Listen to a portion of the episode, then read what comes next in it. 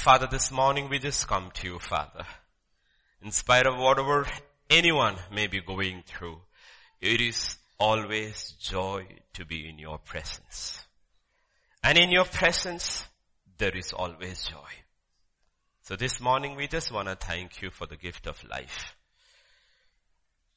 We are blessed because you gave us one more day in the land of the living. One more day to prepare to meet you. One more day to finish our race well. One more day to fight that good fight. One more day to serve this awesome God. Thank you, thank you, Father. Now even as we are in your presence, we pray, Lord, you give us the heart and the spirit of Mary, Lord, who sat at your feet and heard. You said, one thing we need is what Mary had. We pray, Lord, today. We will put away all those busyness and all those things that concern life aside and just be still in your presence and know that you are God. Speak to us, Father. For in Jesus' name we pray. Amen, amen, amen. You know the past a few weeks, including yesterday. Yesterday we, of course, for it was for pastors. So we went in in much detail. For those of us uh, who were there, we know that uh, from that illustration also, which we put up on the screen, and we know from from Jesus when he talked about the house, the two houses illustration in the parable, the two houses the wise man and the foolish man and the two houses that were built and uh, he, the wisdom of the wise man, the house or the life that he built and even the church, I was telling the pastors how we build a church. And you see the difference between the two people was connected with the foundation. The wise man dug deep until he reached the rock and it was on that rock he built his house. And scripture talks about God as the rock. He's called the rock of salvation. The word of God is the rock. And we build our lives around the word of God. That is the foundation. And in Hebrews, um, Hebrews uh, 6 and verse 1 and 2, it talks about the six foundational doctrines. Our lives should be built on that. And every church should build uh, the congregation on that. And the first, that's our first step, is called repentance from dead works. Okay, that's how it happens. Repentance from dead works and faith towards God. So yesterday, in detail, four hours, four and a half hours, we looked at the first brick, as I call it, for the pastor's sake. The first brick, that's the most you no? I was telling them when you're building a house, you dig deep, you lay the foundation. But imagine the first brick and the second brick or the first two layers, you use the cheapest cement and the cheapest sand and the low quality brick and then you build over it with fine material. You know what? It makes no difference. When the storm comes, it will break. When the day of evil comes, you will collapse. When the day of judgment, you will find you are nowhere near God. That's why the first two bricks are the most important. Three, four, five, we can disagree. Doctrine of baptisms and laying of hands and eternal resurrection of the dead, eternal judgment. You can have different ideas about it, but you cannot negotiate with one and two. Repentance from dead works and faith towards God. Okay, keep that in mind always. This is the most important. And they go simultaneously. Repentance in itself doesn't have great value unless it turns us to God because that is genuine repentance. Genuine repentance is not only turning away from sin, but the inability after that to see that you cannot save yourself.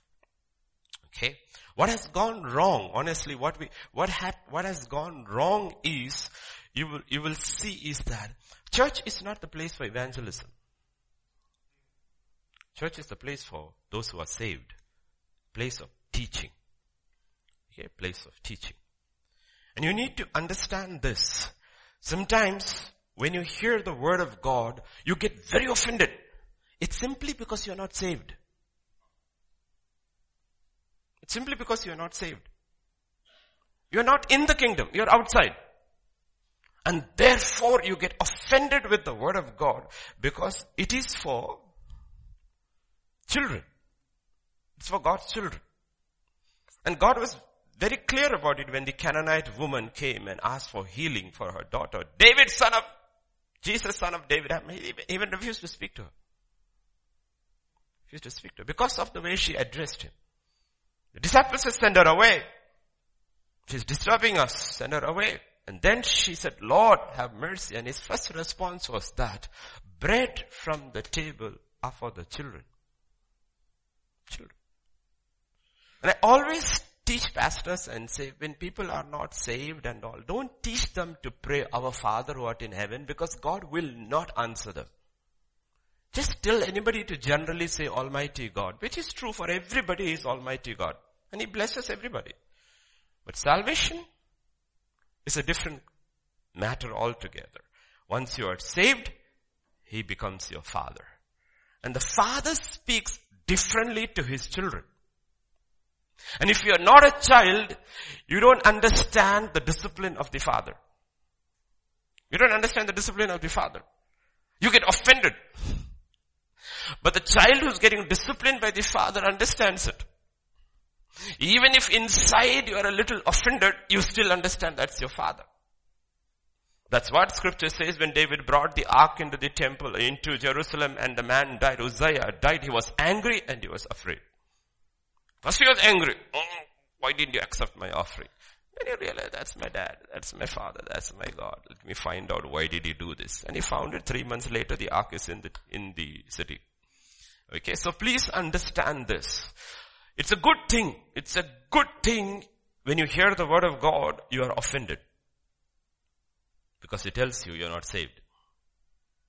It's not a bad thing. Like we tell, doctors will tell you, fever is not a bad thing. It's a good thing. If you did not have fever, you would not know actually you are ill. Fever is the symptom. It's not the disease. Pain is a good thing. At least you know nerves are working. The poor leper whose wife, the lady, the leper who's cutting vegetable chops her fingers off, she has no clue.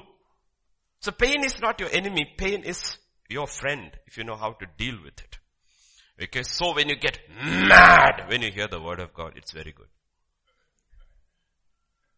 It's very good. It tells you you're not saved. So go to God and say, Lord, what should I do? To be saved. That's the first cry in the new covenant once the sermon is preached on the day of, what must we do? What must we do? What must we do? And the answer is, repent and believe. Okay, so keep that at the back of your mind. And let's go to today's first text from Exodus 33, verse 12 to 14. And Moses said to the Lord, see you say to me, bring up these people but you have not let me know whom you use, who you will send with me. Yet you have said, I know you by name. And you have also found grace in my sight. This is a pastor, okay, senior pastor, Moses, three or six hundred thousand men, women, children, congregation. He's, this is, this is how pastors talk to God. Okay, okay. Lord, you are telling me take these people this way. But how do I take these people this way? You say you know me, you know my name, but Lord, I'm totally confused. I know how to walk, but I don't know how to take them. I know you by name, and you have also found grace in my sight. Now therefore I pray. This is this is the, you know, it's so well in this church, but a lot of places people do not know. This is the incredible prayer of Moses.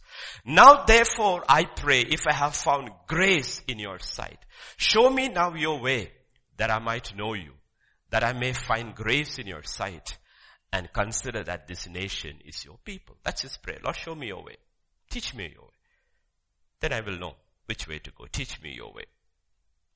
And he said, my presence will go with you and I will give you rest. I personally feel this is probably the, what you call, the, everybody's life, there is a life changing movement. Everybody's life no, in my life, I can tell you exactly 1994, March 26th. That's when the Lord walked into the room and touched me with his physical hand. My life has never been the same again. Life changing. Literally changed the direction of my life. Okay? So, I mean, you don't need to have those experiences. I'm not saying, oh, now I'm waiting for God to come and touch my life. No, no, no, no. That's why I rarely witness or testify what I have gone through because I don't want you to put your faith on those things. I want you to put your faith on this, this alone. Sufficient, kafi hai. Enough, more than enough. Okay? So here, but this is his life-changing moment in his life. One prayer. Earlier, he had heard the voice of God from the burning bush. It had changed his life. He had walked in and out of the presence of the Pharaoh with the rod of God. He had seen the incredible power of God manifested in those ten plagues. He had seen the Red Sea part. They had crossed over. He had seen the Red Sea close and the armies of Egypt destroyed. He had seen manna come from heaven and quail come from heaven and water from the rock. Then three months later, he's on Mount Sinai. He comes down. It's a terrible day. 3,000 die. That's when Levi is Levi, Levi is joined to God and they go out in and kill 3,000 people. There was, if you look at the narrative in that order, there is the tent of meeting. That tent is where Moses goes in, God comes and God talks to Moses there and all the people stand far away and watch. They knew something is happening over there. God is talking to Moses. And I believe that's where this conversation takes place. Show me thy way. When he asked his prayer to God, show me thy way, God's answer is, in, he connects his way to his presence. Okay. His presence.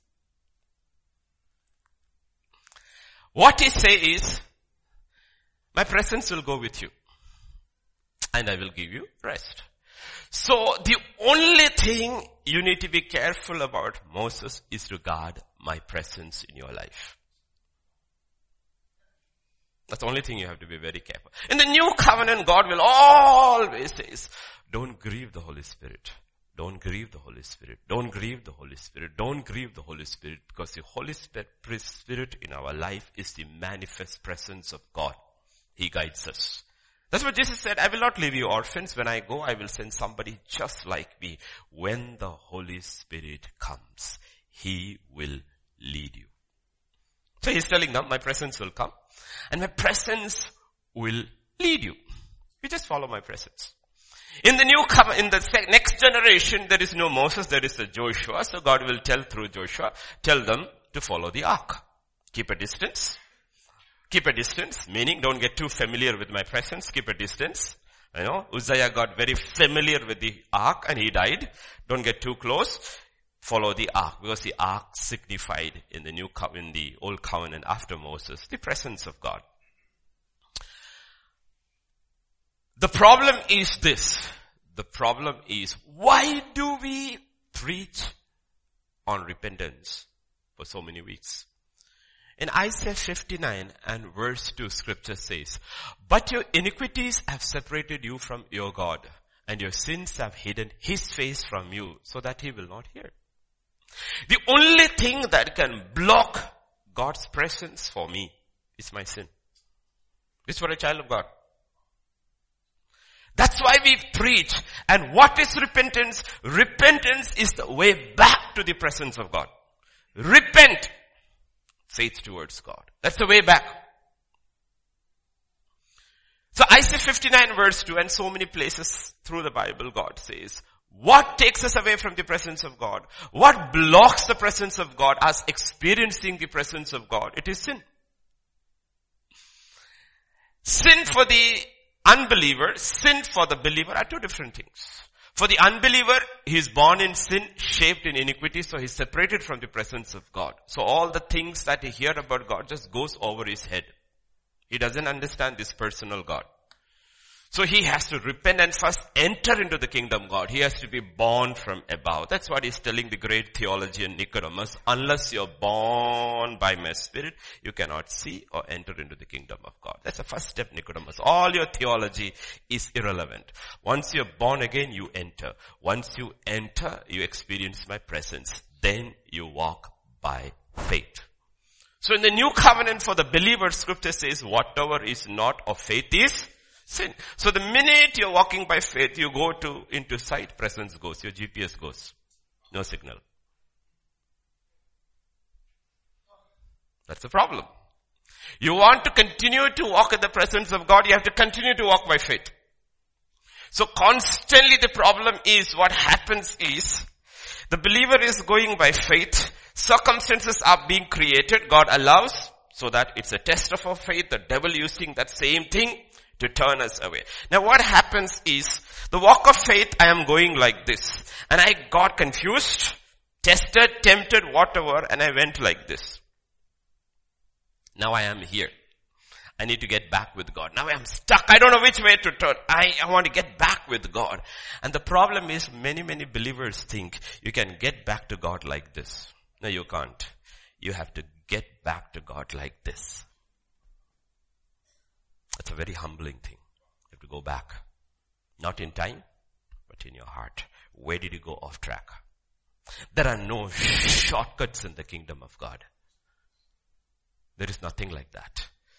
This is not the GPS which will reroute you. No, it will take you back. It will take you back. And God says, go back there. There you repent, continue your walk with me. Remember, it's, it's, the walk of faith is not the way you think. That's why we go back to scripture and we learn. And God says the block is sin. Sin blocks the presence of God. For an unbeliever or a believer, it blocks. That is why you see this record in Genesis chapter 3 and verse 8. As the, and they heard the sound of the Lord God walking in the garden in the cool of the day. Adam and his wife hid themselves from the presence of the Lord God among the trees of the garden. Earlier before they sinned, they walked in the presence of God and they had rest. Now when the presence of God comes into the garden, they are hiding from His presence because it is their very sin that is making them flee. Your iniquities have separated you from me. It is a God who is coming in search of man. It's a man who is running from God. So that's what God is talking about. What does sin do? Sin causes darkness and we lose our way. The more the darkness, the more you are lost. The more you are lost. Remember, before the plagues are there, one, two over Egypt, Moses, the rod of Moses, the rod of God is bringing judgment, judgment, judgment, judgment over Egypt, hoping this judgment will change the heart of Pharaoh to let God's people go. Now this is not the final judgment, the one before that you will see in Exodus chapter 10 verse 21 to 23. Moses, Lord said to Moses, stretch out your hand towards heaven that there may be darkness over the land of Egypt, darkness which may be even felt. Could feel it. The darkness was so thick. Can you imagine something like that? The darkness was so thick you could feel it. Absolute pitch blackness. So Moses stretched out his hand toward heaven and there was thick darkness in all the land of Egypt. How many days? Three days. They did not see one another, nor did anyone rise from his place for three days, but all the children of Israel had light in their dwellings. Okay. This is symbolic. Actually God is teaching us through all this. Egypt's rebellion which started, let my people go, the rod was put. That was the first sign. They also duplicated it. But Moses' rod or Aaron's staff swallowed the other. From there onwards. Now they have rebellion is at the highest. When rebellion of man is at the highest, the darkness is also at its height. Understand that? Your darkness is not the same. Everybody's darkness is not the same. When your rebellion is at the highest, your darkness is at the highest. So you will see rebellion in his heart is at his highest and Saul is absolutely blinded. He is surrounded by his enemies. He cries, God won't answer him through the word, through the prophet, through the priest, through the Urim. Nothing. Darkness has enveloped him. No voice of God at all in his life. So we have to be very, very careful because the world is coming to that point. Coming to that point, has, it's come to that point where moral darkness has covered the senses of men. They're not even able to decipher.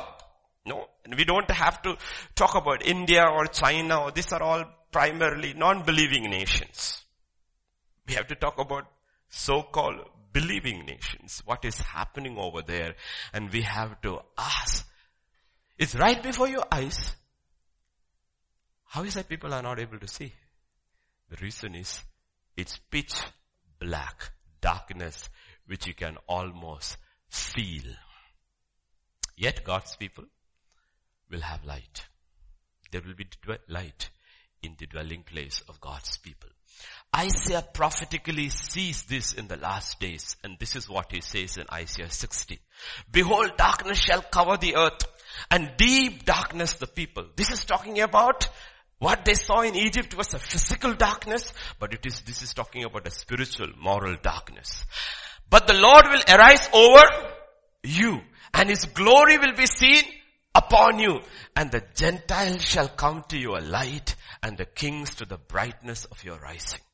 He says in the midst of this darkness, you will stand out. Not because of who you are, but because of in whom you believed. No. And you will see this throughout scripture. If you see Genesis, you have this Pharaoh who has these two dreams and nobody is able to interpret it. Everybody is scared. The king is mad. So you have a situation, there's absolute darkness. Nobody is able to show light. There's one young Hebrew boy in the prison upon whom there is light. And he's able to show. And again in Nebuchadnezzar's case, you will see the same situation. The king has dreams, he's so mad, he's planning to execute everything. He won't even tell them the dream. He says, not only you have to give me the interpretation, first you tell me what did I dream. And they are shocked. They said, sir, nothing like this has ever happened. How can I tell you what you dreamt? He says, you try with all your magic arts and chants and everything. Okay. And then there was a young man, also they called Daniel. Upon him was light. Okay, so remember, this is what scripture is talking. This light will dawn on those who choose to draw close to God who choose to walk in the presence of God. Because these are real pictures given to us. Darkness and light. Sin blinds our eyes. And we are not able to experience the presence of God. Therefore the purpose of repentance is we turn from darkness towards light. From sin to righteousness. Repentance from dead works and faith towards God. And Paul will put it all beautifully through it all in scripture. So remember, this is the gospel. That's how we preach everywhere. Paul says from town to town, house to house, this is what I preached. In Acts chapter 20, uh, 20. How I kept back nothing that was helpful, but proclaimed it to you and taught you publicly and from house to house, testifying to Jews and also to Greeks. Repentance towards God and faith towards Jesus Christ. Repentance and faith. Both is connected with God. Both is connected with God. You cannot uh, repent outside God. I was uh, trying to explain it to a couple of pastors during the lunch break, you know. This is how it works. You need to understand how God works and how the systems of the world works. You have what is called the law, kanun, law. Every, every country is established on a set laws, the law. When you keep the law, what you have, the product of the law is justice. When you have justice, the product of it is righteousness. That is how it works. You have law, You have justice and you have righteousness. So in this justice part, okay, like let's use the example of US because easy. Congress makes laws. The laws are upheld by the Justice Department. The courts, the police, the government, everything upholds the laws. If you uphold the law, the end result of it should be what? Righteousness. Now what happens over here is God's law is based on truth. That's why Paul says the law is holy. God's law is based on truth. What does the devil do? What does scripture say? What in the time of Daniel, what will he will do? He won't change justice or righteousness. He won't touch there. He will change the law. The problem is the minute you change the law, how does he change the law? How are laws being changed? It is not based on truth, it is based on science. It is based on the will of the people. It is based upon popular culture. The law is changed here. The problem now, the law is not based on truth anymore because truth is no longer permanent, absolute. It is relative. You can keep changing as it goes. As the mood swings, you can keep changing it. So what has happened? Laws are changed. But what happens? The outworking justice. Dip- so yesterday homosexuality was illegal, today it is legal. So today if you speak against it, the law kicks in. Did you see that? Law kicks in. But that's how it works. Justice kicks in. But the product of it is not righteousness, it is unrighteousness. That's what scripture says in Romans, they hold the truth in unrighteousness. The product is unrighteousness. So devil is very smart. He's very smart. He will not talk about justice, he will not talk about righteousness, he will talk about the law. He changes the law and then everybody is fighting for justice. What do we want? Justice. Why? The law.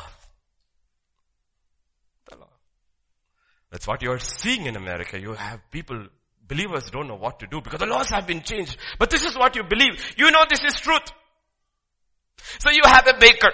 A baker is asked by a homosexual couple, they will deliberately go to a Christian baker. There are plenty of other bakeries, they won't go there. They will come here because this is conflict and tell, we want uh, cake to be baked for a wedding and we want to have these symbols all over there which is connected with homosexuality and he says, I can't do that. I can't do that. Why? It's against what I believe. So they take him to court. And the state brings the law and they shut him down. And they will say, we have one justice has prevailed. Understand this. Sometimes the problem is because we do not know the word of God, we are also holding and the end product is unrighteousness in our life. And we are fighting for justice because our thinking is warped. Our thinking is warped. That is why the first thing is repent. And even repentance is towards God. It's towards God. Repentance has to start from the word of God. That's why you repent. Understand that because that's the nature of sin. It blinds. It blinds. So scripture says, This is what the gospel is. Sin blinds. And this is the constant in the Bible. God says, if you repent and cleanse yourself and turn to God, you will see clearly. You will hear clearly. God always speaks. Problem is with my ears. God is always willing to communicate. Problem is with my heart. He said there's no problem with God. Why? He never changes. He's always the same. So I have to change towards God. That process is called sanctification. We look at Exodus 19 verse 10 and 11 given to us in symbols over there when God is going to speak to them and give them the law. The Lord said to Moses, go to the people, consecrate them today and tomorrow. Let them wash their clothes and let them be ready for the third day. For on the third day the Lord will come down upon Mount Sinai in the sight of all the people. He says consecrate them, separate them, tell them to wash all their clothes you couldn't wash their insides because they are not born in the spirit. So they had outward sanctification. In all religion, what you have is outward sanctification.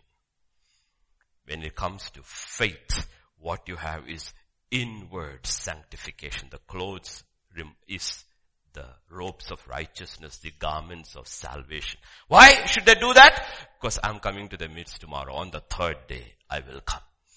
So one day is over, thousand years of the Lord. Two days are over, two thousand years, and there will be going to be a thousand years of Jesus' reign, and at the end of three thousand years of human history after Jesus coming and dying, God will have a set of absolutely sanctified people. Three days. Okay, understand how history plays out. You will see that in Joshua also, Joshua 3. Joshua said to the people, sanctify yourself for tomorrow the Lord will do wonders among you. Okay, so understand what is the purpose of sanctification, not sanctification for sanctification's sake. It is all got to do with experiencing God. Because only a sanctified people would be able to experience the presence of God. And only a sanctified people would be able to recognize the wonderful works of God. Okay. In Romans 1, 20 and 21, scripture says, for since the creation of the world, his invisible attributes are clearly seen being understood by the things that are made, even his eternal power and Godhead, so that people are without excuse. Because although they knew God, they did not glorify him as God, nor were thankful, but became futile in their thoughts and their foolish hearts were darkened. He says, all of creation declares the glory, the majesty, the wonder of God. But because humanity has fallen, their hearts are darkened. They cannot experience God even in creation. They cannot experience God even in creation. And you can see immediately. You will not see man talking about God and his creation. Man talking about man and his creation. When people go on visits to places, what do they go to see? What man has made. We go to Singapore, what is there that God has done? Nothing. You go to New York City, what is everybody is looking? What man has done.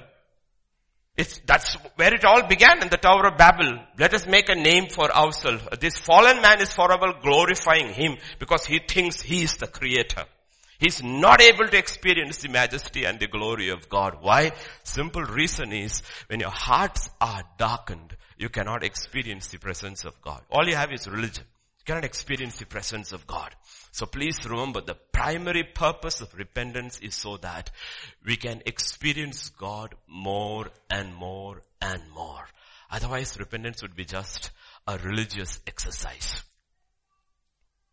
Let me ask you this question for the children who are sitting over here, okay? Imagine you have a severe, very bad viral fever. Five days. You've been ill. And then you go for lunch. Today was special lunch. Everything over there really, really Uncle Kiran's Damka biryani and Damka chicken and all these fineries over there. You take it into your mouth, it doesn't taste good at all. Maybe tell me, is there anything wrong with the food? Where's the problem? There's no problem with God. The problem is with us that we are not able to taste Him. The command, the challenge is taste and see that the Lord is good. The problem. And God, that's why I said you have to look at repentance as a gift, as something incredible, so that I can taste better. Taste Him better, enjoy Him better. Otherwise we will get, because repentance is like a bad word. It's the best word God has ever spoken. Repent. Repent. Taste and see that the Lord is good. So sin is spiritual sickness that separates man from God. It was the tactic the enemy used in the garden. The devil sinned and he was separated from God. He used the same tactic with man. If you sin, you will be separated from God. But he didn't tell them that. He said if you actually eat, you will experience God even more. Eat, you will be more like God. You look at Ezekiel chapter 28, 15 and 16. You were perfect in your ways from the day you were created till iniquity was found in you. By the abundance of your trading, you became filled with violence and you sinned. Therefore I cast you as a profane thing. When you were there, you were the cat's whiskers. You were the most beautiful everything because he was reflecting the glory of God. You have the difference between Jesus and Lucifer, okay? Lucifer was perfect in all his ways from the day you were Jesus was not created. Jesus is the wisdom of God. Jesus is the beauty of God. He is a created thing reflecting the beauty and the wisdom of God. Okay? And then he sinned and he was cast away from the presence of God. I destroyed you, O covering cherub from the midst of the fiery stones. That's what sin did there in heaven. He was cast away from the presence of God. And he came and injected the same poison into mankind. Okay, he tells you all these wonderful things about, you know, if you, nothing will happen, you just have to, it's so nice, it's so good. But it separates you from God. And he does that with believers too. Because he knows that if you sin, you will be separated from God. You don't experience God. You look at Jonah chapter 1 verses 1 to 5. Then the word of the Lord came to Jonah the son of Amittai saying, Arise, go to Nineveh, that great city and cry out against it for the wickedness has come up upon before me. He was told to do something. What does he do? Jonah arose to flee to Tarsus from presence of God. God is telling him to do this thing. So I won't do that. I won't do that. Why? I don't like that people. One, I don't like that people. That's not the major issue. Because if you really don't like the people, you will speak that message. Your issue is that you like the people and you know God. You know that the message is very powerful that if you preach this message to that people, there is a very good chance they will repent. And I don't want them to repent. Man, I'm waiting for them to go to hell. That is his problem. The problem is not with the message. The problem is this is a prophet who really knows God. The servant who goes, he says, I don't want. I don't want. He goes from the presence of God. He paid the fare, went down into it with them to Tarsus from the presence of God. But the Lord sent a great wind on the sea and there was a mighty tempest on the sea so the ship was about to be broken up. Then the mariners were afraid. Every man cried out to his God and threw cargo that was in the ship into the sea to lighten the Lord. But Jonah had gone down to the lowest parts of the ship and had laid down, was fast asleep. Whole ship is going topsy-turvy. People are throwing things out. This man is fast asleep. This is the most dangerous sleep of a rebellious servant of God. Even a storm can't wake him up.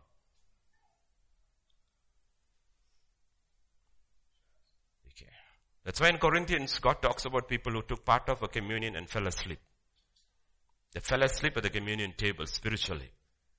And you have to be very, very careful about these things, okay? But what you see over here, he disobeyed God and is going further and further and further and further and further away from the presence of God.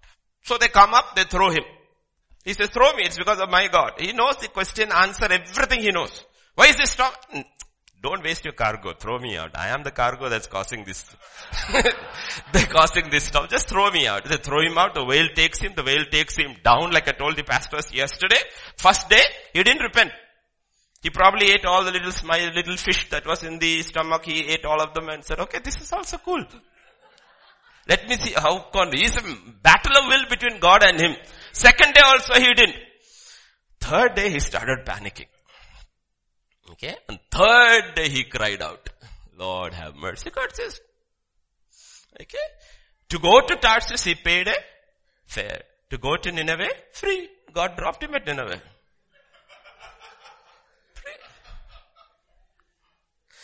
That's what I was telling the pastors yesterday. You walk with God, listen to Him, walk in the presence of God. You don't struggle. You don't struggle. So please understand, He's further away. He's going from the presence of God. Less aware He is of what is happening in the outside world. Okay? Because sin separates you, blinds you. So please understand this. In Matthew chapter 7 verse 23, in that Numbers 7, 21, 22, when people come to say in the last day everything is over, people are standing before Jesus, they come and says, Lord, Lord, we did this in your name, did this in your name, this in your, this in your name. He says, I don't know you. I will declare to them, I never knew you. Depart from me, you who practice. The, the problem is not what he says, I do not know you. That's not the problem. The problem is this, what is the judgment is away from my presence for eternity. That's the problem. Away. Cannot come back. Away. Understand what eternity means without God. In Jude 1 6, the angels, a few of the angels, or quite a bit of angels, or angels, spiritually all angels, it says, the angels who did not keep their proper domain and left their own about, he has reserved in everlasting chains under darkness. For the great judgment of that great. Now, it can be read in different ways, but I personally presume it to be this, that no, they're not physically bound or anything, but they have been completely covered with darkness that they can never come back to God. They're cast away from His presence. They can't come back to God. It's over for them. Darkness, the great day. Okay? So understand what it means to walk in the presence of God and what it means to go away from the presence of God. Okay. Did I give you three references? Uh, 8, Matthew 8, 12. Did I give you? Okay, just let us go one after another quickly. Okay, three situations. But the sons of the kingdom will be cast out into outer darkness. There will be weeping and gnashing of teeth. Sons of the kingdom. What are they called? Sons of the kingdom are thrown into outer darkness. Then, and cast the unprofitable, this is the parable of the talents, okay? God had given them all. Into outer darkness. There will be weeping and gnashing of teeth. Then, the king said to the servants, bind him hand and foot, take him away, cast him into outer darkness. There will be weeping and gnashing of teeth. There's something interesting. The darkness is not called darkness, it's called outer darkness. Okay. In the same way as light. Now, you can see me clearly because I am directly under the now as a further and further and further and further, now I am at the outer fringes of the light. I personally believe these are people who were saved, but they do not have total entry into the kingdom of God. They are not in the pitch darkness at the border between light and darkness. They are cast there because you are not faithful. You are sons of the kingdom, but you are not faithful in your walk. And they are able to see here and they're weeping and gnashing, Lord, what did I miss? What did I miss? All eternity. A lot of people like that in the teenage years when they should study really well, they get into all kind of monkey business and then in 20, 22, 23, they come out of it all and then they realize time has passed by and others who were started with them have reached there and reached there and they're gnashing their teeth. Are they lost? No. Can they make up? No. So understand what salvation means. Understand. Sin blinds our eyes. We will not be able to experience the presence of God. That's why when the new covenant begins, the first promise in the new covenant is Matthew 121. The lady, Mary will bear a son. You shall call his name Jesus. Reason? For he will save his people from their sin. So when Jesus steps out 30 years later, the first thing he says, repent for the kingdom of God is there. What will he do first? Save us from our sins. Once I am saved from my sins, from darkness, I move into light. From outside the presence of God into the manifest presence of God after I am saved. So the second promise in the new covenant is, behold the virgin shall be with a child and bear a son and they shall call his name what does it mean? God with me. First get saved and God is with you. First I have to experience Him as Yeshua. Then I experience Him as Emmanuel.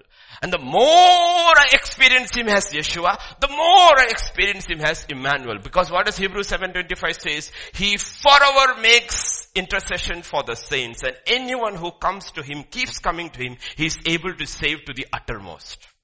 The more you see, the more. Meaning the more you come to the light, the more you are visible, aware, aware of the darkness in you. Darkness is not here. Darkness is not an entity. It's an absence of light. It's an absence of light. Okay. It's a light that restrains darkness. Darkness cannot restrain light.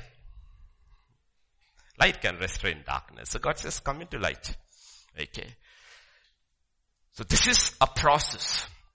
And we have to see therefore death in a different way. Death is separation from God. It is not stop breathing. You will reach another place where you will still breathe, but not this kind of breathing. Because the soul doesn't eternally die. It's either eternally alive with God or eternally in another place away from God. In Ezekiel 18 and verse 31, scripture says, cast away from you all transgressions which you have committed and get yourself a new heart and a new spirit for why should you die, O house of Israel? Why should you? Cast away these things that take you away from the presence of God. Why should you die? O house of Israel. Why should you die? So the problem is, God invites us to His presence, and in His presence there is rest. But a lot of people are like those children of Israel who came out of Egypt. In Exodus 20 verse 18 and 19 when God came, they are sanctified outwardly, they are all sanctified, they are waiting, then God comes. All the people witnessed the thunderings, the lightning flashes, the sound of the trumpet, the mountain smoking, and when people saw it, they trembled and they stood far off. they stood far off. And they told Moses, you speak with us, we will hear, but let not God speak with us lest we die. As if God has come to kill you. No, God has come to give you life. Repentance doesn't kill you, it makes you alive. God is the giver of life. He's not coming on a buffalo.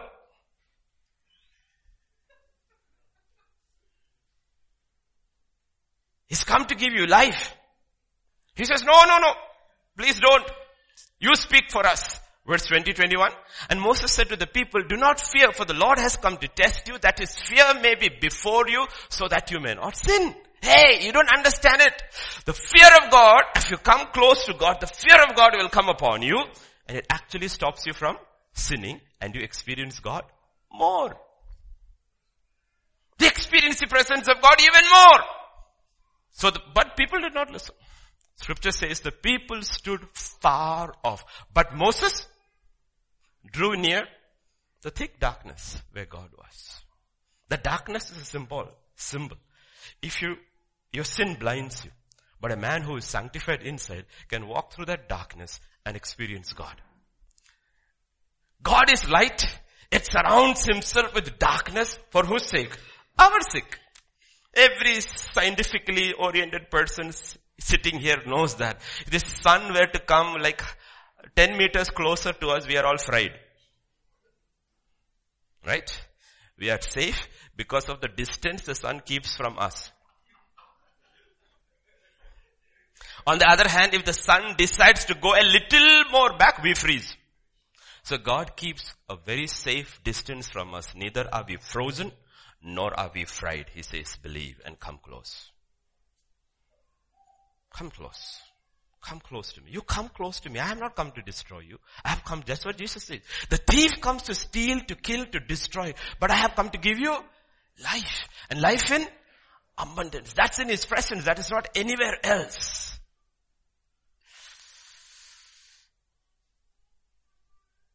The problem why they did not draw close to God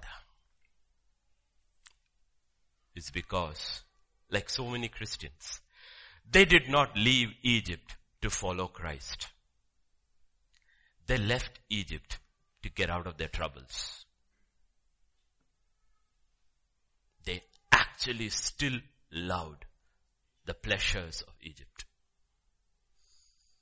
There was only one who left Egypt for Christ. It was Moses. Therefore he could easily walk through the darkness into the presence of God because he did not leave because of all the troubles in his life. He actually had no troubles. His troubles started the day he accepted Jesus. Honestly, the day he accepted Jesus, trouble started in his life. Till then he was a prince enjoying all the splendor and glory of God. So he did not leave because of trouble, he left because of Christ. Look at how beautifully the writer of Hebrews puts about Moses. This is Moses. Choosing rather to suffer affliction with the people of God than to enjoy the passing pleasures of sin. Esteeming the reproach of Christ greater riches than the treasures of Egypt. For he looked to the, what was the reward he was looking for? God himself. And what does scripture say? By faith he forsook Egypt, not fearing the wrath of the king, for he endured as seeing him who is invisible. Invisible to others, not to Moses. Moses experienced the presence of God. That's why he left.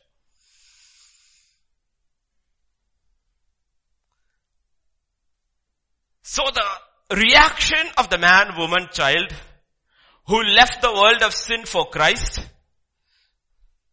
or the man, the woman, the child who left the world of sin because of trouble yet in the heart misses the pleasures of sin are different.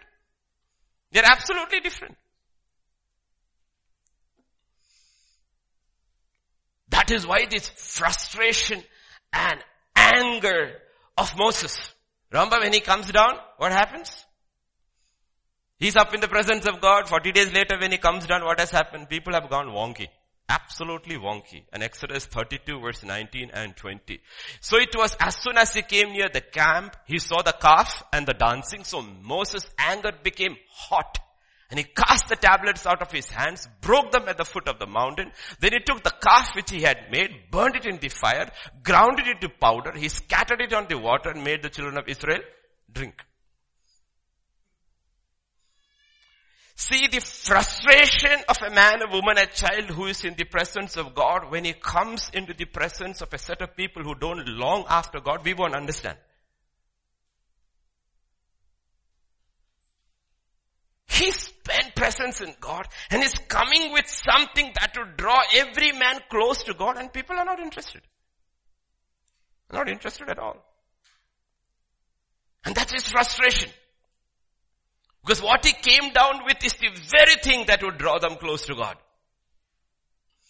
And that is also the difference between leadership. Moses and Aaron.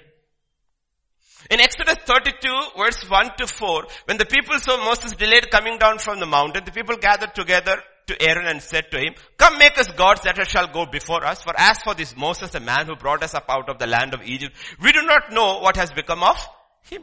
See, they only knew Moses. They did not know the God of Moses. So Moses is gone. Okay, you make another God for us. And Aaron said to them, break off the gold, golden earrings which are in the ears of your wives, your sons, your daughters and bring them to me. So all the people broke off the golden earrings which were in their ears and brought them to Aaron. And he received the gold from their hand and he fashioned it with the engraving tool and made a molded calf. Then they said, this is your God, O Israel, that has brought you out of the land of Egypt. This is the major, major issue. Issue is that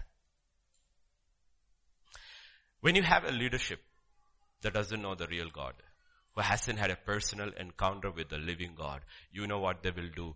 They will take the living God and start fashioning it according to the desires of the people. And people will flock to those churches. That is Aaronic leadership. What do you want? In English it is written God. In Hebrew it is written Elohim, the name of the living God. Look, took look at the calf and said, this is Elohim, the living God who brought you out of Egypt.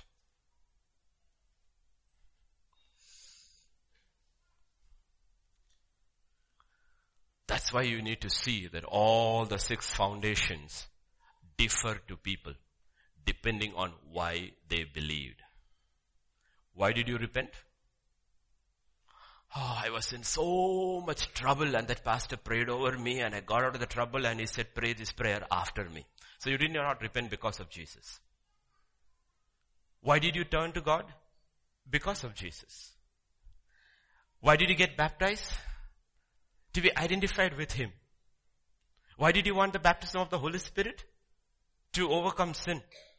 Why did you want the laying of hands? To serve him more effectively. Why are you interested in the resurrection of the dead? Because I want to be very sure I am part of the first fruits and the, not the later harvest. Why are you interested in the judgment? Because I am running for the crown of righteousness. It's absolutely different for the man who ran because of Jesus and the man who got out because of trouble. And that's what God is asking about. That's what He's asking us. It's okay, you can start because of trouble. Like so many people in the Gospels. But that shouldn't be the reason why you're following Him. Otherwise you will always have troubles in your life. Because God says that's the only way He can keep you close to you. Because you won't walk in my presence, you won't seek my presence. And this is the struggle. And most servants of God break under pressure like Aaron. They compromise. They compromise because Aaron never had a real encounter with the living God. It's younger brother Moses who met God. Aaron never. Aaron only heard about the God of Moses. Moses is the one who heard from God. And everyone in the new covenant God says will hear from me. You will know me. This is not a faith that is passed from father to son. This is a faith where every son becomes the son of the living God.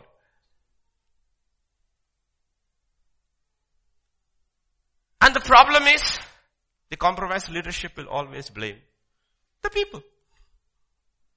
Exodus 32, 21, 22. And Moses said to Aaron, what did these people do to you that you have brought so great a sin upon them? Look at the leader. He says, what did they do to you that you through your action has brought a great sin upon them? What kind of a leader are you? Your job as a leader is to lead people into holiness. You have led them into sin. You are supposed to lead them to Yahweh. You led them to gold. That's the golden calf. What kind of a leader are you? That's his elder brother. Spiritually, he is the younger one. Moses is the elder one. And Aaron said, don't, yeah, let me go to the next. I didn't read 24. Aaron said, do not let the anger of my Lord become hot. You know the people that they are set on evil. Now he's blaming the people. How can the leader blame the people? He's supposed to lead, they're supposed to follow. And then, verse 25. And when Moses saw that the people were unrestrained, for Aaron had not restrained them to their shame among their enemies. The job of the leadership is to put restraints. Don't do this. You do this, you will pay the price. Because weak leadership itself is not interested in drawing near to God, it also stops people from drawing near to God. So don't ever forget what was the primary purpose of repentance. What is the primary purpose of repentance? Look at the two statements both John makes and Jesus makes in Matthew 3. In those days, John the Baptist came preaching in the wilderness of Judea saying, repent. Read it fully. Repent. Ah, why should you repent? What is the purpose? परमेश्वर का राज्य पास आ गई है It's near. That's the reason you repent. Oh, not because of my trouble. Why are you repenting? Because the kingdom of God, the kingdom of light has come. It's at hand. It's near. That's the reason. The king and the kingdom has come. It's so near. Repent. Get in. Look at what Jesus says in 417. And from that time Jesus began to preach and to say, repent for the kingdom of God is is that what you hear today? Believe in the Lord Jesus, you will have a bigger car, a bigger house, a bigger wife and I don't know. I don't know what they say. Is this the reason to believe? The reason to believe is because what money can buy, what gold can buy, what eyes haven't seen, no ears heard has come close. The kingdom of God is near. And that was John's gospel. John only preached one message. Repent the kingdom of God. Repent the kingdom of God. Repent the kingdom of God. They asked him, who are you? Are you this one? Are you that one? Are you this one? He said, no, I'm none of that. Who are you? I'm a voice in the wilderness. Meaning, I am the one Isaiah prophesied about. I am the one who is supposed to make the way for him. What's your message? Repent. And if people genuinely repent, what happens? Every hill in their life will be brought down. Every valley will be filled. Every crooked path will be made straight. That's all I can do. And then when they turn to God, the Prince of Glory comes into their life. I can't do that. That's why he says, all I can do is make the road. That's all I can do. But there is one who coming behind me. I'm not even worthy to untie the thongs of his sandal. He is the Prince of Glory. Who I am? Just a road layer. That's all I am. And how do you lay the road? By the gospel of repentance. That is the purpose. The king can come in. The kingdom can come in. It's not about this world. This is not the gospel of this world. This is the gospel of the kingdom and the king.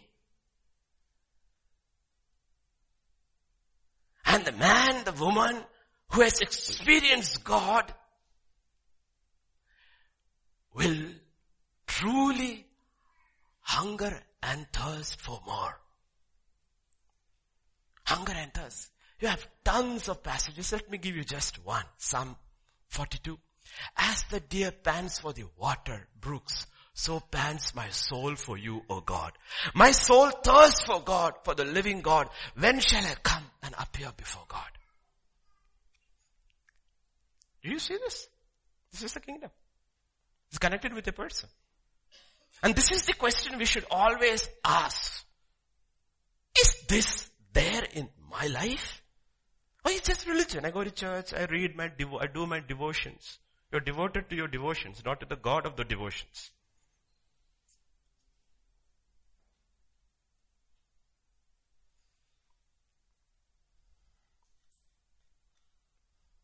And they are not satisfied. Verse 7 in that psalm will say, can I have verse 7? They're not even satisfied. Deep calls unto deep. Deep calls unto deep. That's what God told, showed another prophet. You want to walk with me? Come. He got into the river. First water was still his ankles. Then he went deeper, higher. Then it went deeper. And then he came to a point he realized he cannot move on his own. Control is gone. Deep calls to the deep. God keeps on calling us. Come. To John the John the Apostle in the book of Revelation, he calls saying, come up, come up, come up. We are not. Today's gospel is opposite. Come down, come down, come down. Meet my needs. Come down, come down. God says, come up, come up and see your troubles in a different light. No, I want you to come down and see how big my mountains are. God says, come up and see how small molehills they are. He says, no, you come down. What a gospel! They are not satisfied. Deep calls unto deep. All your waves and billows have gone over me. Lord, what is this? What is this, oh God? I didn't realize you could experience somebody like this. I can't handle it. My soul is so limited. Oh Lord, I cannot handle this. Cannot handle this. And God told Moses, my presence will go with you and I will give you rest. I will give you rest. Exodus 33, 15 and 16. Then he said to him, if your presence does not go with us, do not bring us from here. Thank God, he spoke to this to God alone in the tent of the meeting. If the people had heard this, they would have gone after him. They would have said, what did you say? You don't want to move from here? You stay here with God. We want to go.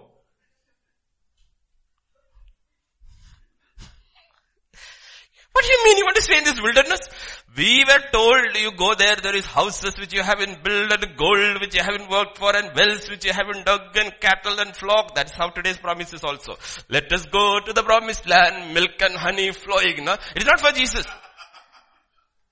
What is the favorite rhyme? We all know, no? Give me, give me, give me. My name is Jimmy. These are Jimmy people. The leader is in the tent of the meeting. People are all far away. He's having a dialogue with God. God is saying, my presence shall go with you. And he's saying, Lord, if your presence doesn't go with, does not go with us. Thank God they didn't hear.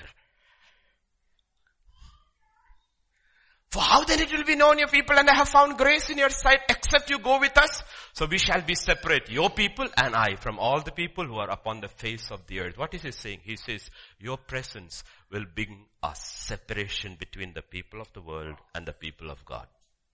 It's your presence that makes a difference. But to be in that presence, it demands sanctification. A set apart people. And then the presence will come. And then that makes us different from others. Verse 17 is interesting. So let's, God said to Moses, I also do this thing that you have spoken, for you have found grace in my sight and I know you by name. He says, God is very, very happy with this one man, 80 years old, but very happy. He says, you know what? I shall also do this thing. Okay, I will do this thing that you have spoken. You have found grace and I know you by name. I know you by name. Okay. As soon as Moses finds God is happy with him, he changes his tone. Look at the next verse, verse 18. He said, if you're pleased with me, show me your glory. You think God gets mad when people talk to him? Say, I want to see you. I want your presence. Show me your glory. I want to listen carefully to God's answer. Verse 19 to 23.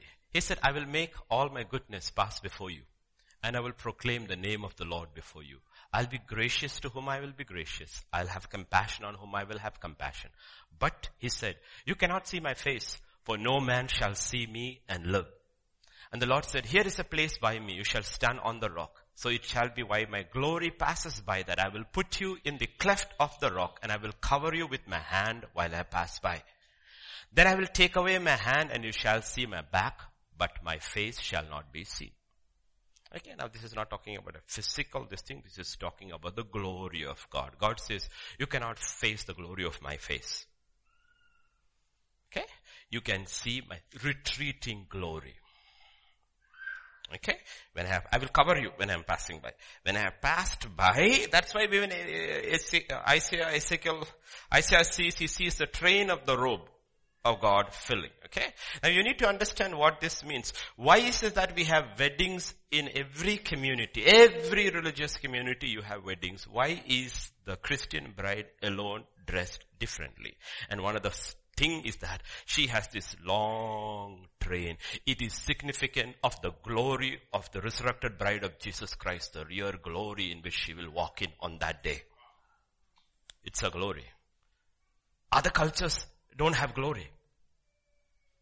This is the bride of Jesus Christ. The train is symbolizing the glory. So you will see when the Kate Middleton or the Princess Diana and all the, the train was so long. It's the princess. So glory is even more. This has got nothing to do with that glory on that day when New Jerusalem descends like a bride dressed the glory of that city. Understand what God is talking about. He says, you can't see my face. I'll pass you by. Can't see my face and survive. Instead, when I have passed by, you will see the glory behind me. That you can, then I will take my hand so that you can see my glory.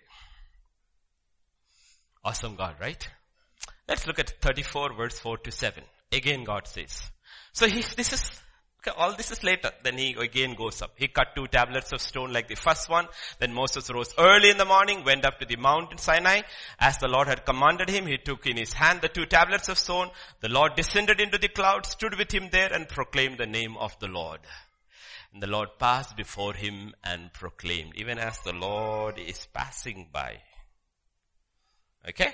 He also speaks to him from the midst. The Lord, the Lord God, merciful and gracious, long suffering and abounding in goodness and truth, keeping mercy for thousands, forgiving iniquity and transgression and sin, by no means clearing the guilty, visiting the iniquity of the fathers upon the children and the children's children to the third and the fourth generation.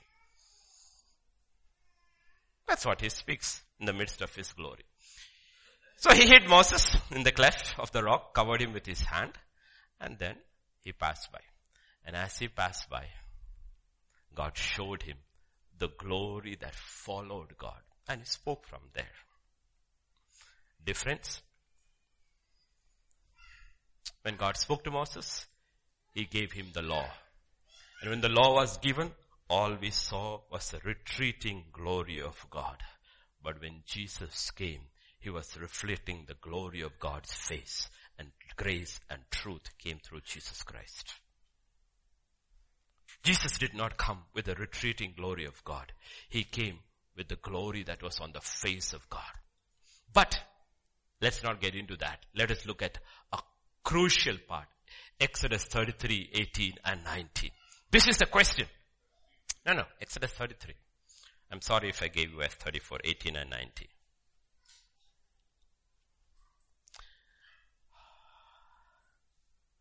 Please show me your glory.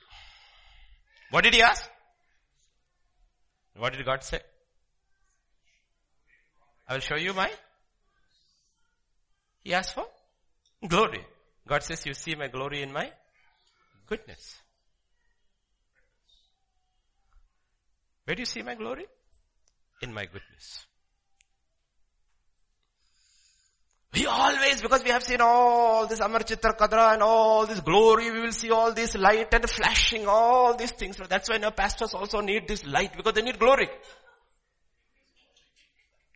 Even, even if they don't have goodness, they want light.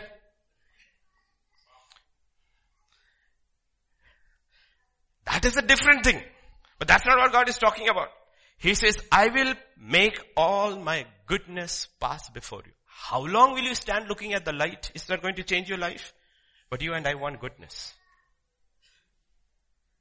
You and I need goodness. He says, I will cause my goodness to pass before you. And God connects His glory to His goodness. Now you'll ask me, let me ask you this question to the church. Have you experienced the goodness of God in your life? Have you recognized His glory? Is there one person sitting here who can say that, oh, I did not experience the goodness of God? Have you given him glory?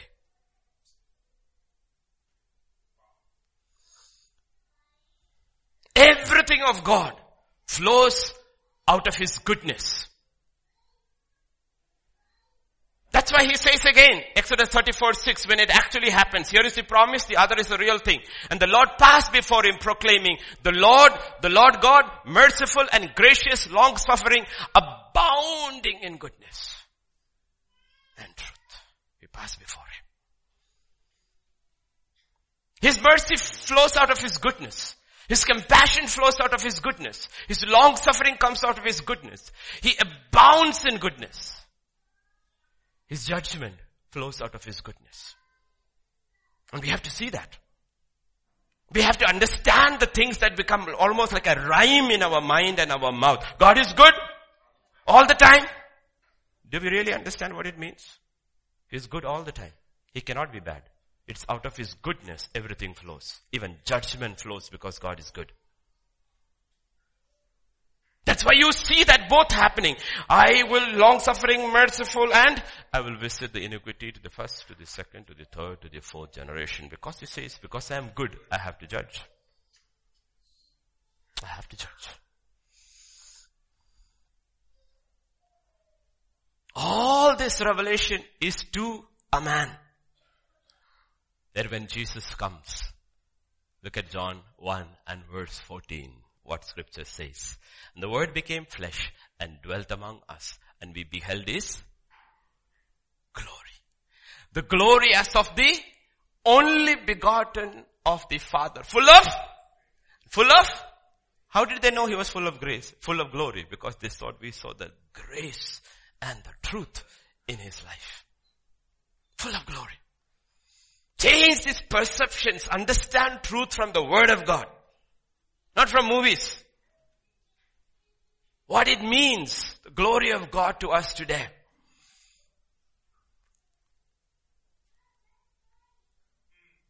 If the Old Testament saints lived to experience the glory of God that Moses talked about, how much more we new covenant saints must proclaim the glory of God in Christ Jesus and the goodness of God.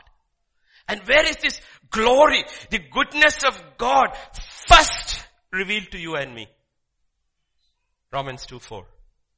Do you despise the riches of His goodness?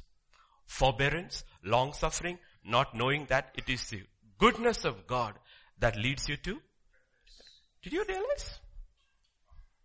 This is the glory of God. He's so patient. He should have kicked you off long time ago. Said, no, hopeless fellow, let him go to hell. He didn't. He said, he's just giving time, time, time, time, time, long suffering, long suffering, long suffering. It's a goodness of God. Did you see His glory in His goodness? The very fact that you're alive, still not eternally condemned. Do you see His goodness there? It's the goodness of God. And therefore when we repent, we repent because of the goodness of God. And when we turn to God in faith, what we experience is the goodness of God. And the more we repent and turn, the more of His goodness we experience. That's God. Malachi 3 6 says, I am the Lord, I do not change. Therefore you are not. Ah, that's a very difficult. We read, kya? If you don't change, I should be consumed. Right? If you don't change, you're the same God yesterday, forever, who kicked Lucifer out of heaven and Adam and Eve, then I should be consumed. He says, no. You're not consumed because I don't change. What am I? God is good all the time. It's because of my goodness. Oh Jacob, you are not consumed. You are not consumed. That is what Moses learns at the end of his life. He says, even in judgment, you know Lord, you are good. I want to go to Deuteronomy 32 fast, verse 3 and 4. This is the end of his life. I guess a few more days and Moses will die. Or in so many ways, he will be knocked out. Because he has to die before Israel can enter in the promised land. And this fellow is refusing to die. No bone in his body is weak, not a cell is sick, and his eyes are bright, his nostrils are flaring, everything. God says, hello, die. They're all waiting to enter. I can't change my word. I said you will not enter, so you die so they can enter. So he's not dying, so God says, let's go and walk and finish him off.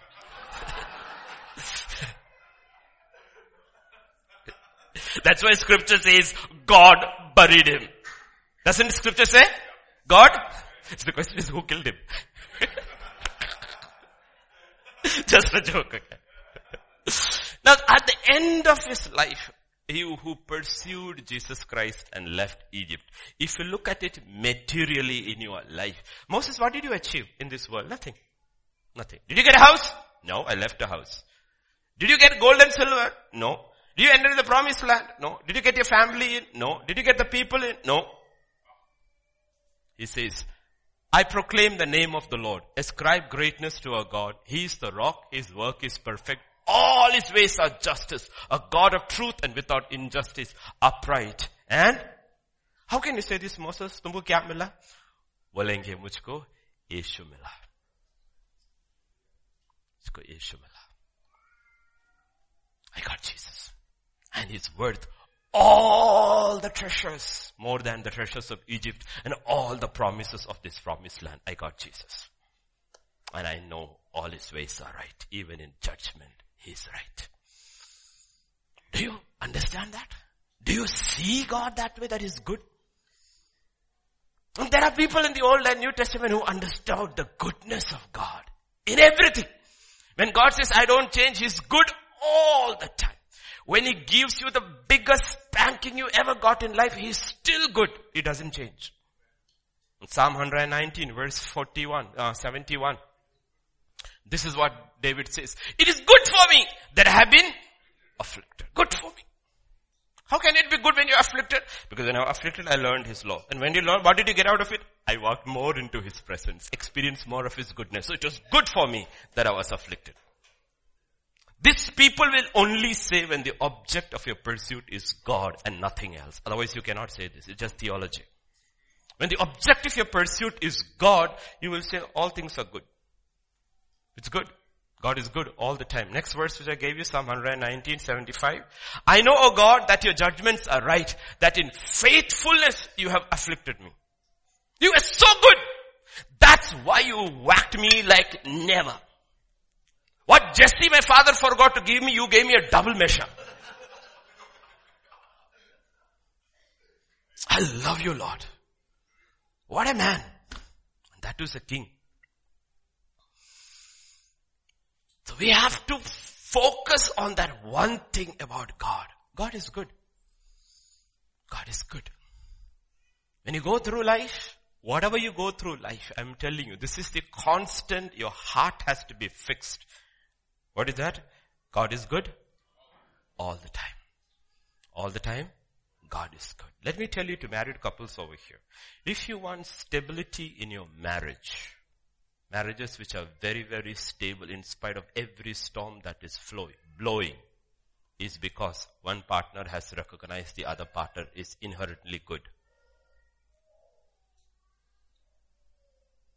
I have faced more storms in life with my wife, struggles not we go interpersonally, but because of the ministry. But it doesn't shake because I know she's good.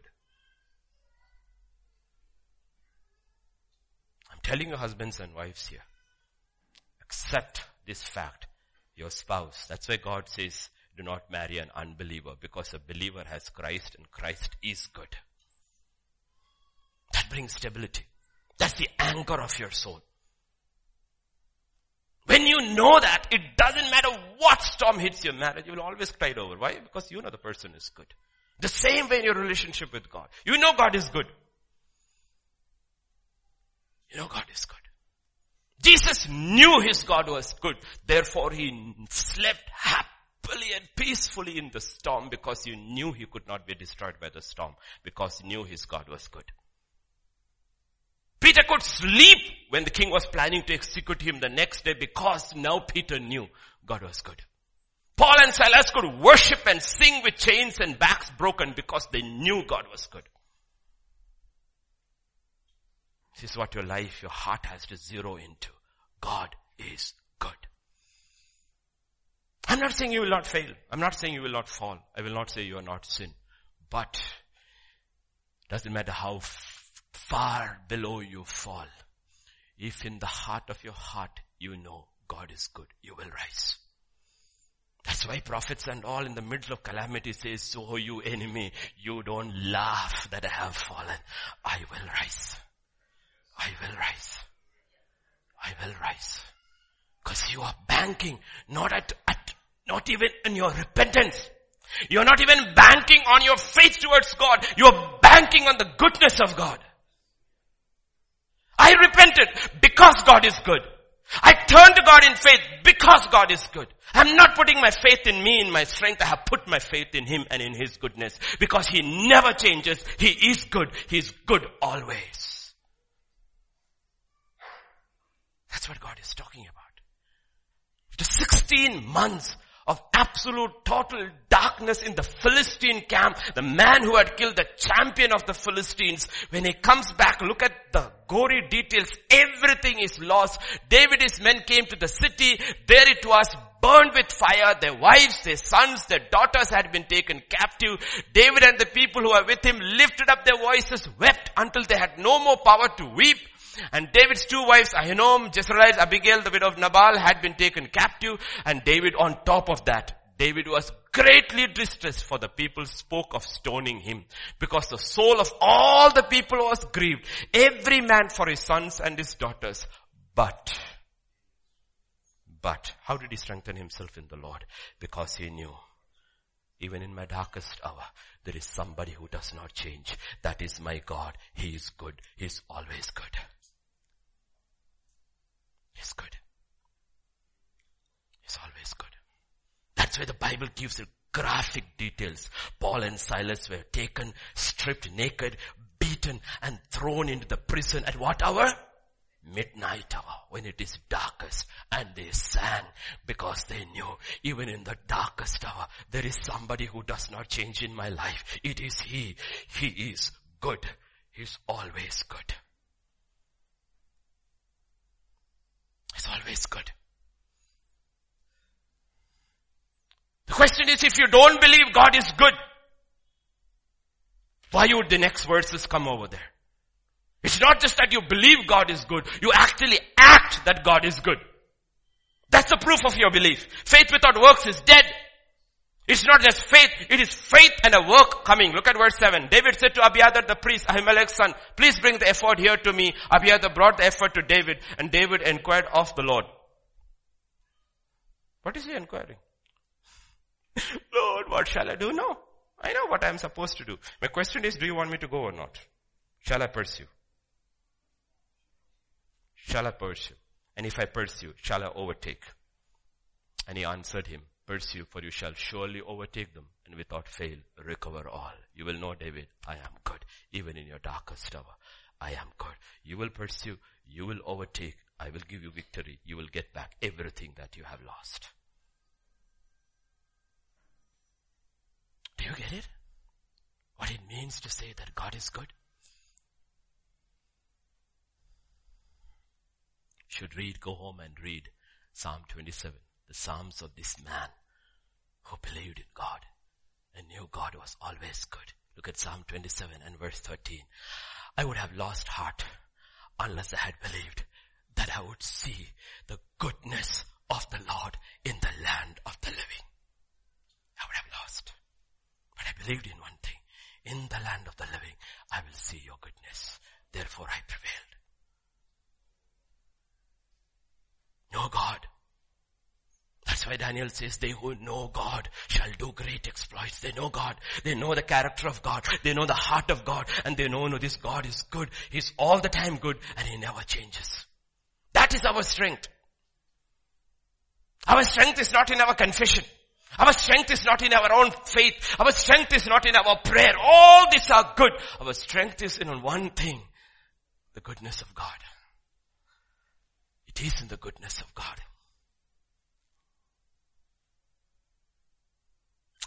Second big goof of burst in his life.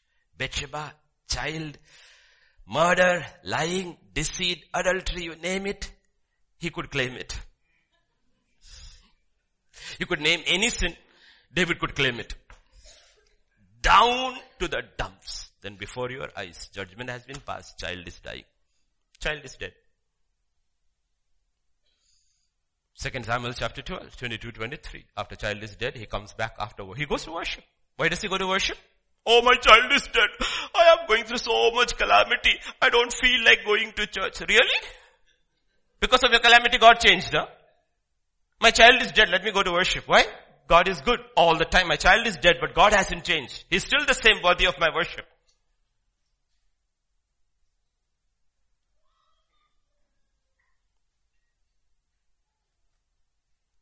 When my son died at 45 days old, one of my children, he died on a Thursday.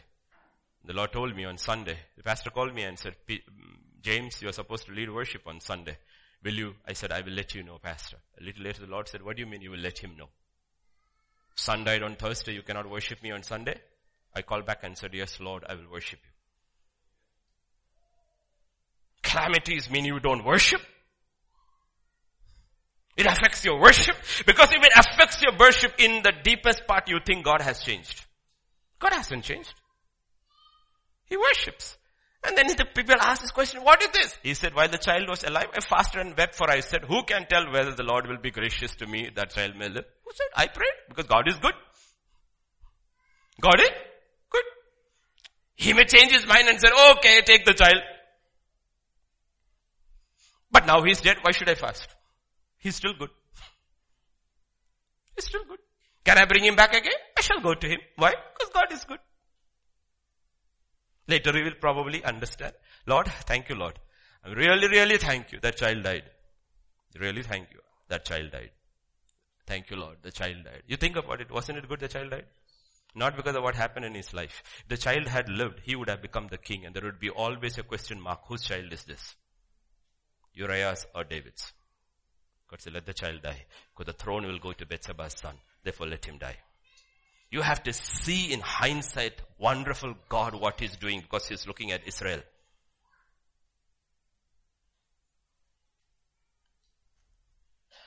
That's why when things don't happen, even though we don't understand by faith, we still worship Him because He is good.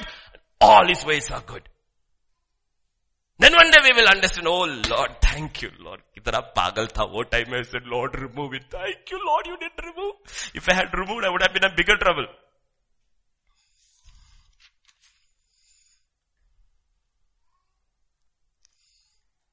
Third biggest goof of counting is army. God's judgment, multiple answer question. You can choose A, B or C. God said, you choose this time. You can choose. You see, when it comes to punishment, God allows us to sometimes choose. You can choose. His answer? I'm sorry, I didn't give it to you, right? Samuel, 2 Samuel 24, 14. 2 Samuel 24, 14. David said to the Lord, God, I am in great distress. Please let us fall into the hand of the Lord, for his mercies are great, and do not let me fall into the hand of man. He says, you know what? God is good.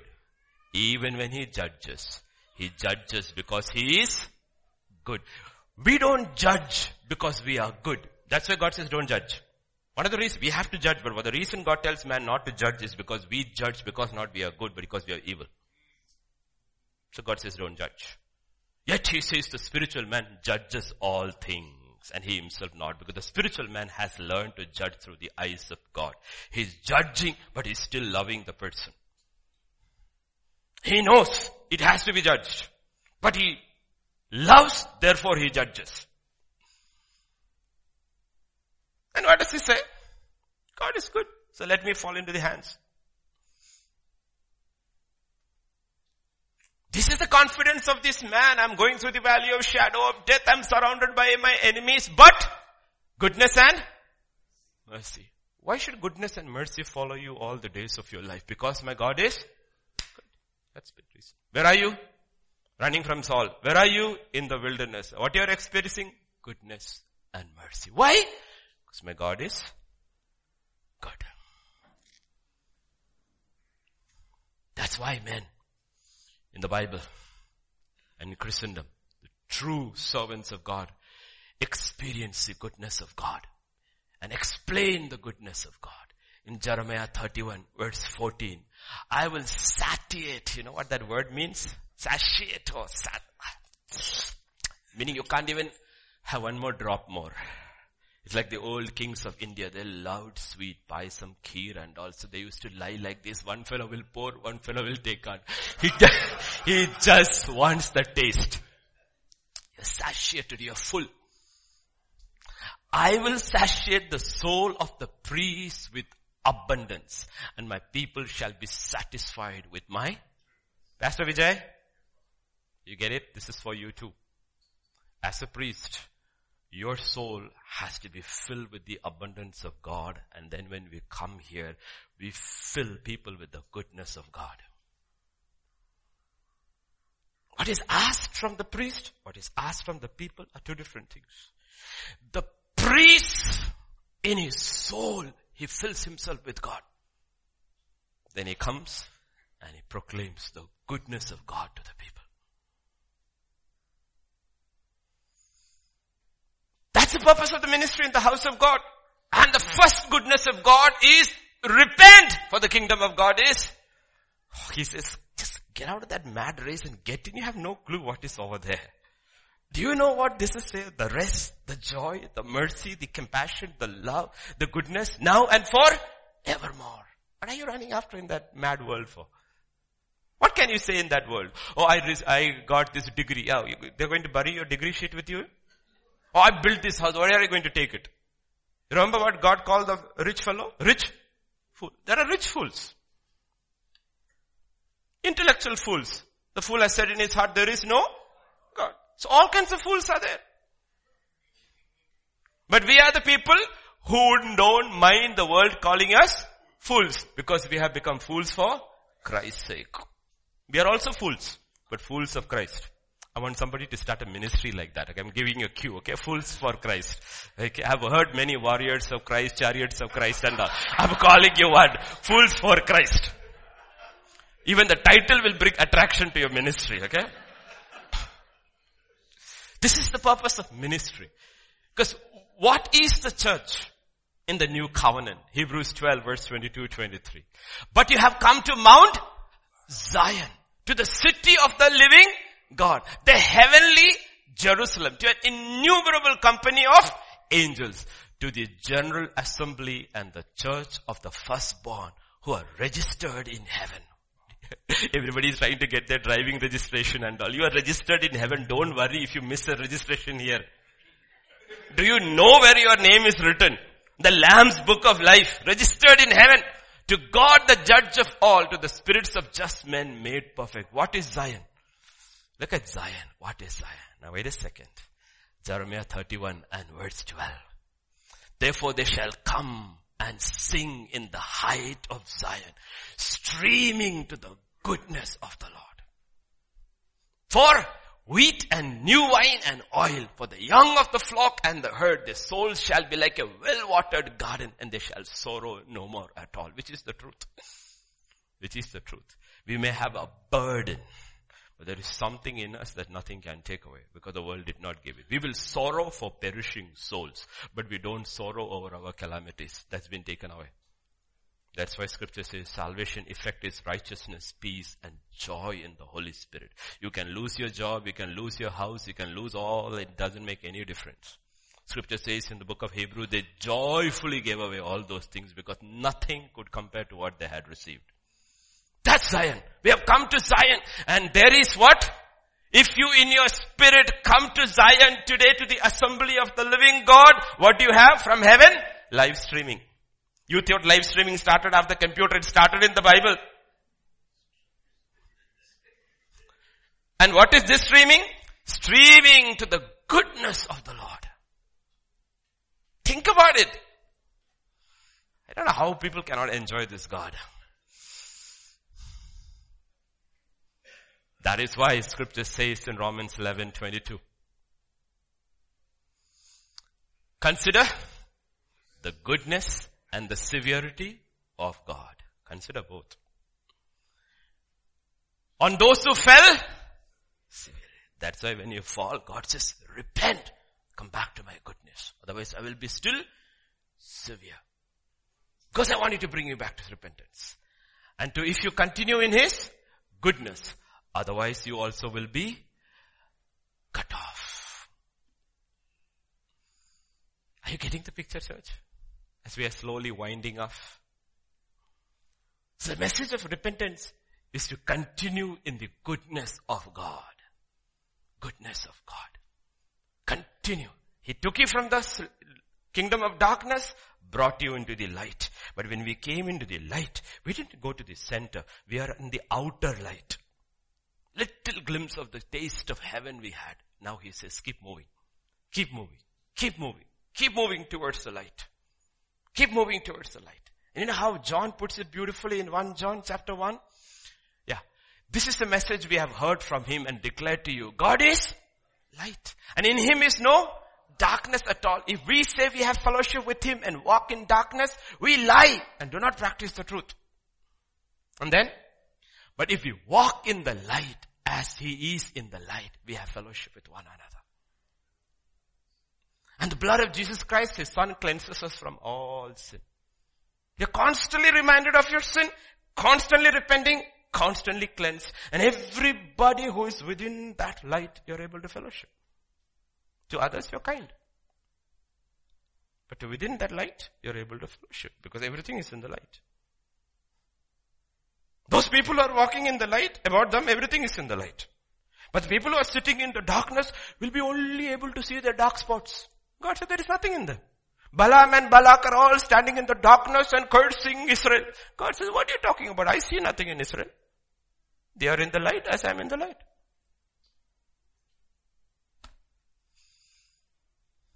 Ephesians chapter 5 verse 8 and 9. You were once darkness, but now you are light.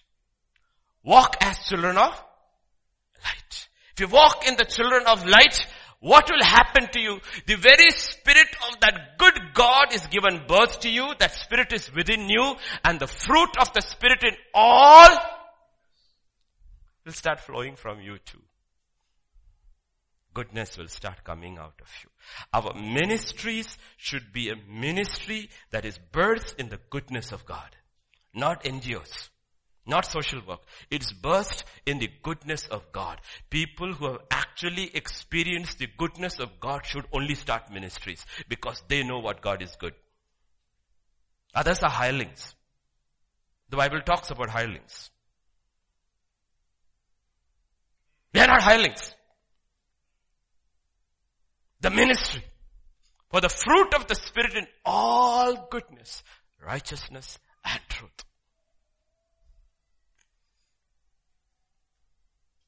Are you getting the picture?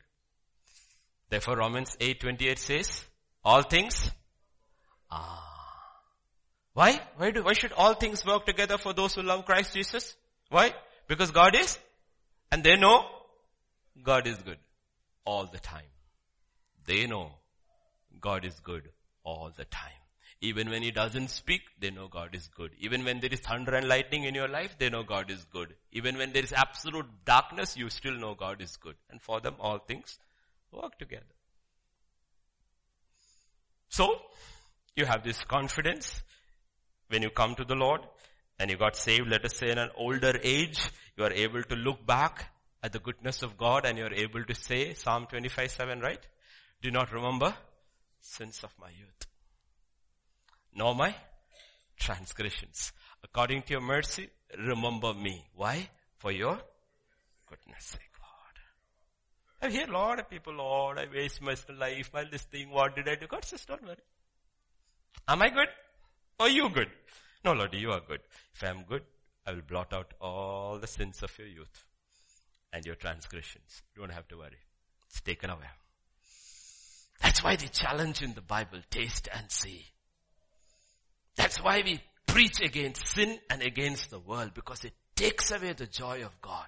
And it doesn't help you make you experience the goodness of God because the world is directly created by the devil so that we don't experience the goodness of God. And problem is we get blinded and we miss the best.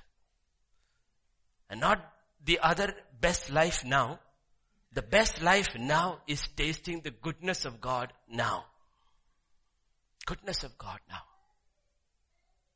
That's why even the most righteous man, one of the, of his time, one of the most, even God calls him righteous. Absolutely righteous man. At the end of his life, in Job 42, verse 1 to 6, just look at this righteous man. What he says. Then uh, Job answered the Lord and said, I know that you can do everything and no purpose of yours can be withheld from me. Yeah. You asked, who is this who hides counsel without knowledge? Therefore I have uttered what I did not understand. Things too wonderful for me which I did not know. Listen, please, and let me speak, you said. I will question you and you shall answer me. I have heard of you by the hearing, hearing of the ear, but now my eye sees you. Therefore I abhor myself and repent in dust and what does he say? I only heard about your goodness.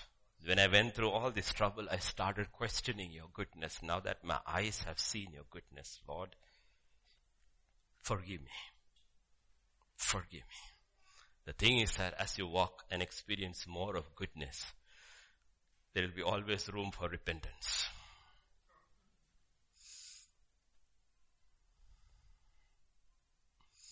Earlier Job had thought God is good. But now he knew God is not just good, He is the best. He is the best. He's not good. He is the best. Say close. Let me ask you this question. You know the answer by now. Why did the prodigal son come back home? Because he knew his father was good. He knew his father was good. Was in the pit pen, pig pen, eating slop, and he came to his senses.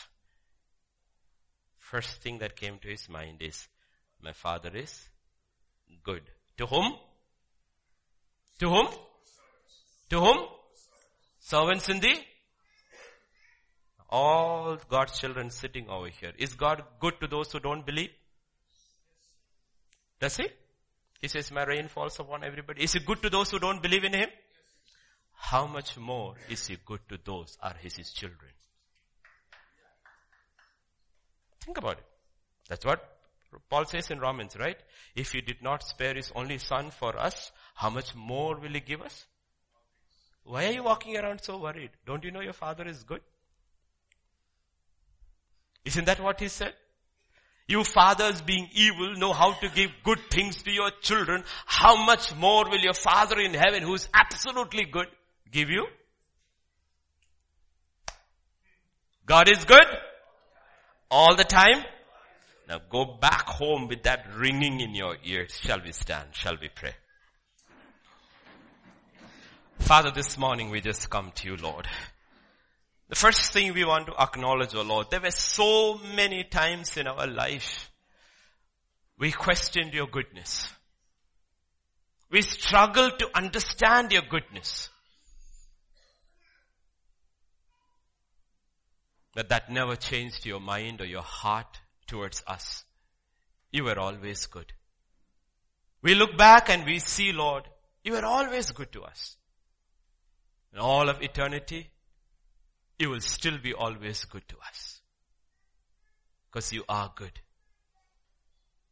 And I pray, Father, we will walk towards the light. We will not stay in the outer light, the fringes of your kingdom. We'll walk into your goodness. Walk into your light.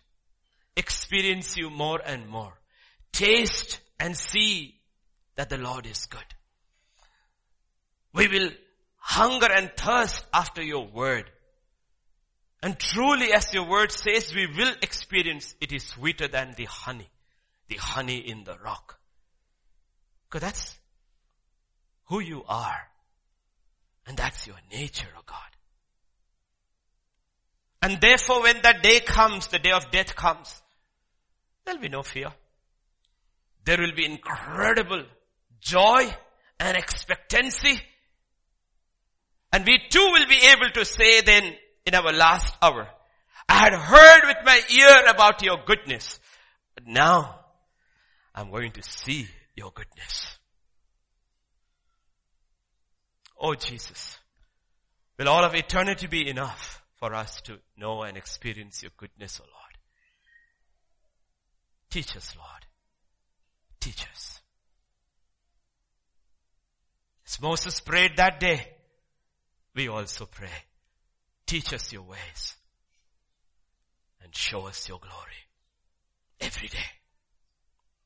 Let your goodness pass before us as in the days of Moses and let the goodness well within us as in the days of Jesus.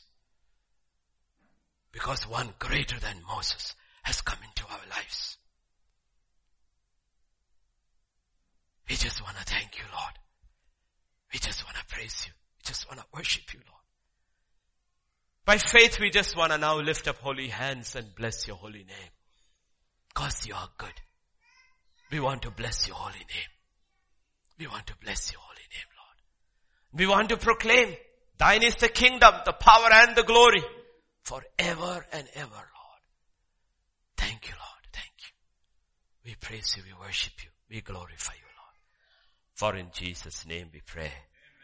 The grace of our Lord Jesus Christ, the love of the Father, and the fellowship of the Holy Spirit rest and abide with each one of us. Amen. Amen.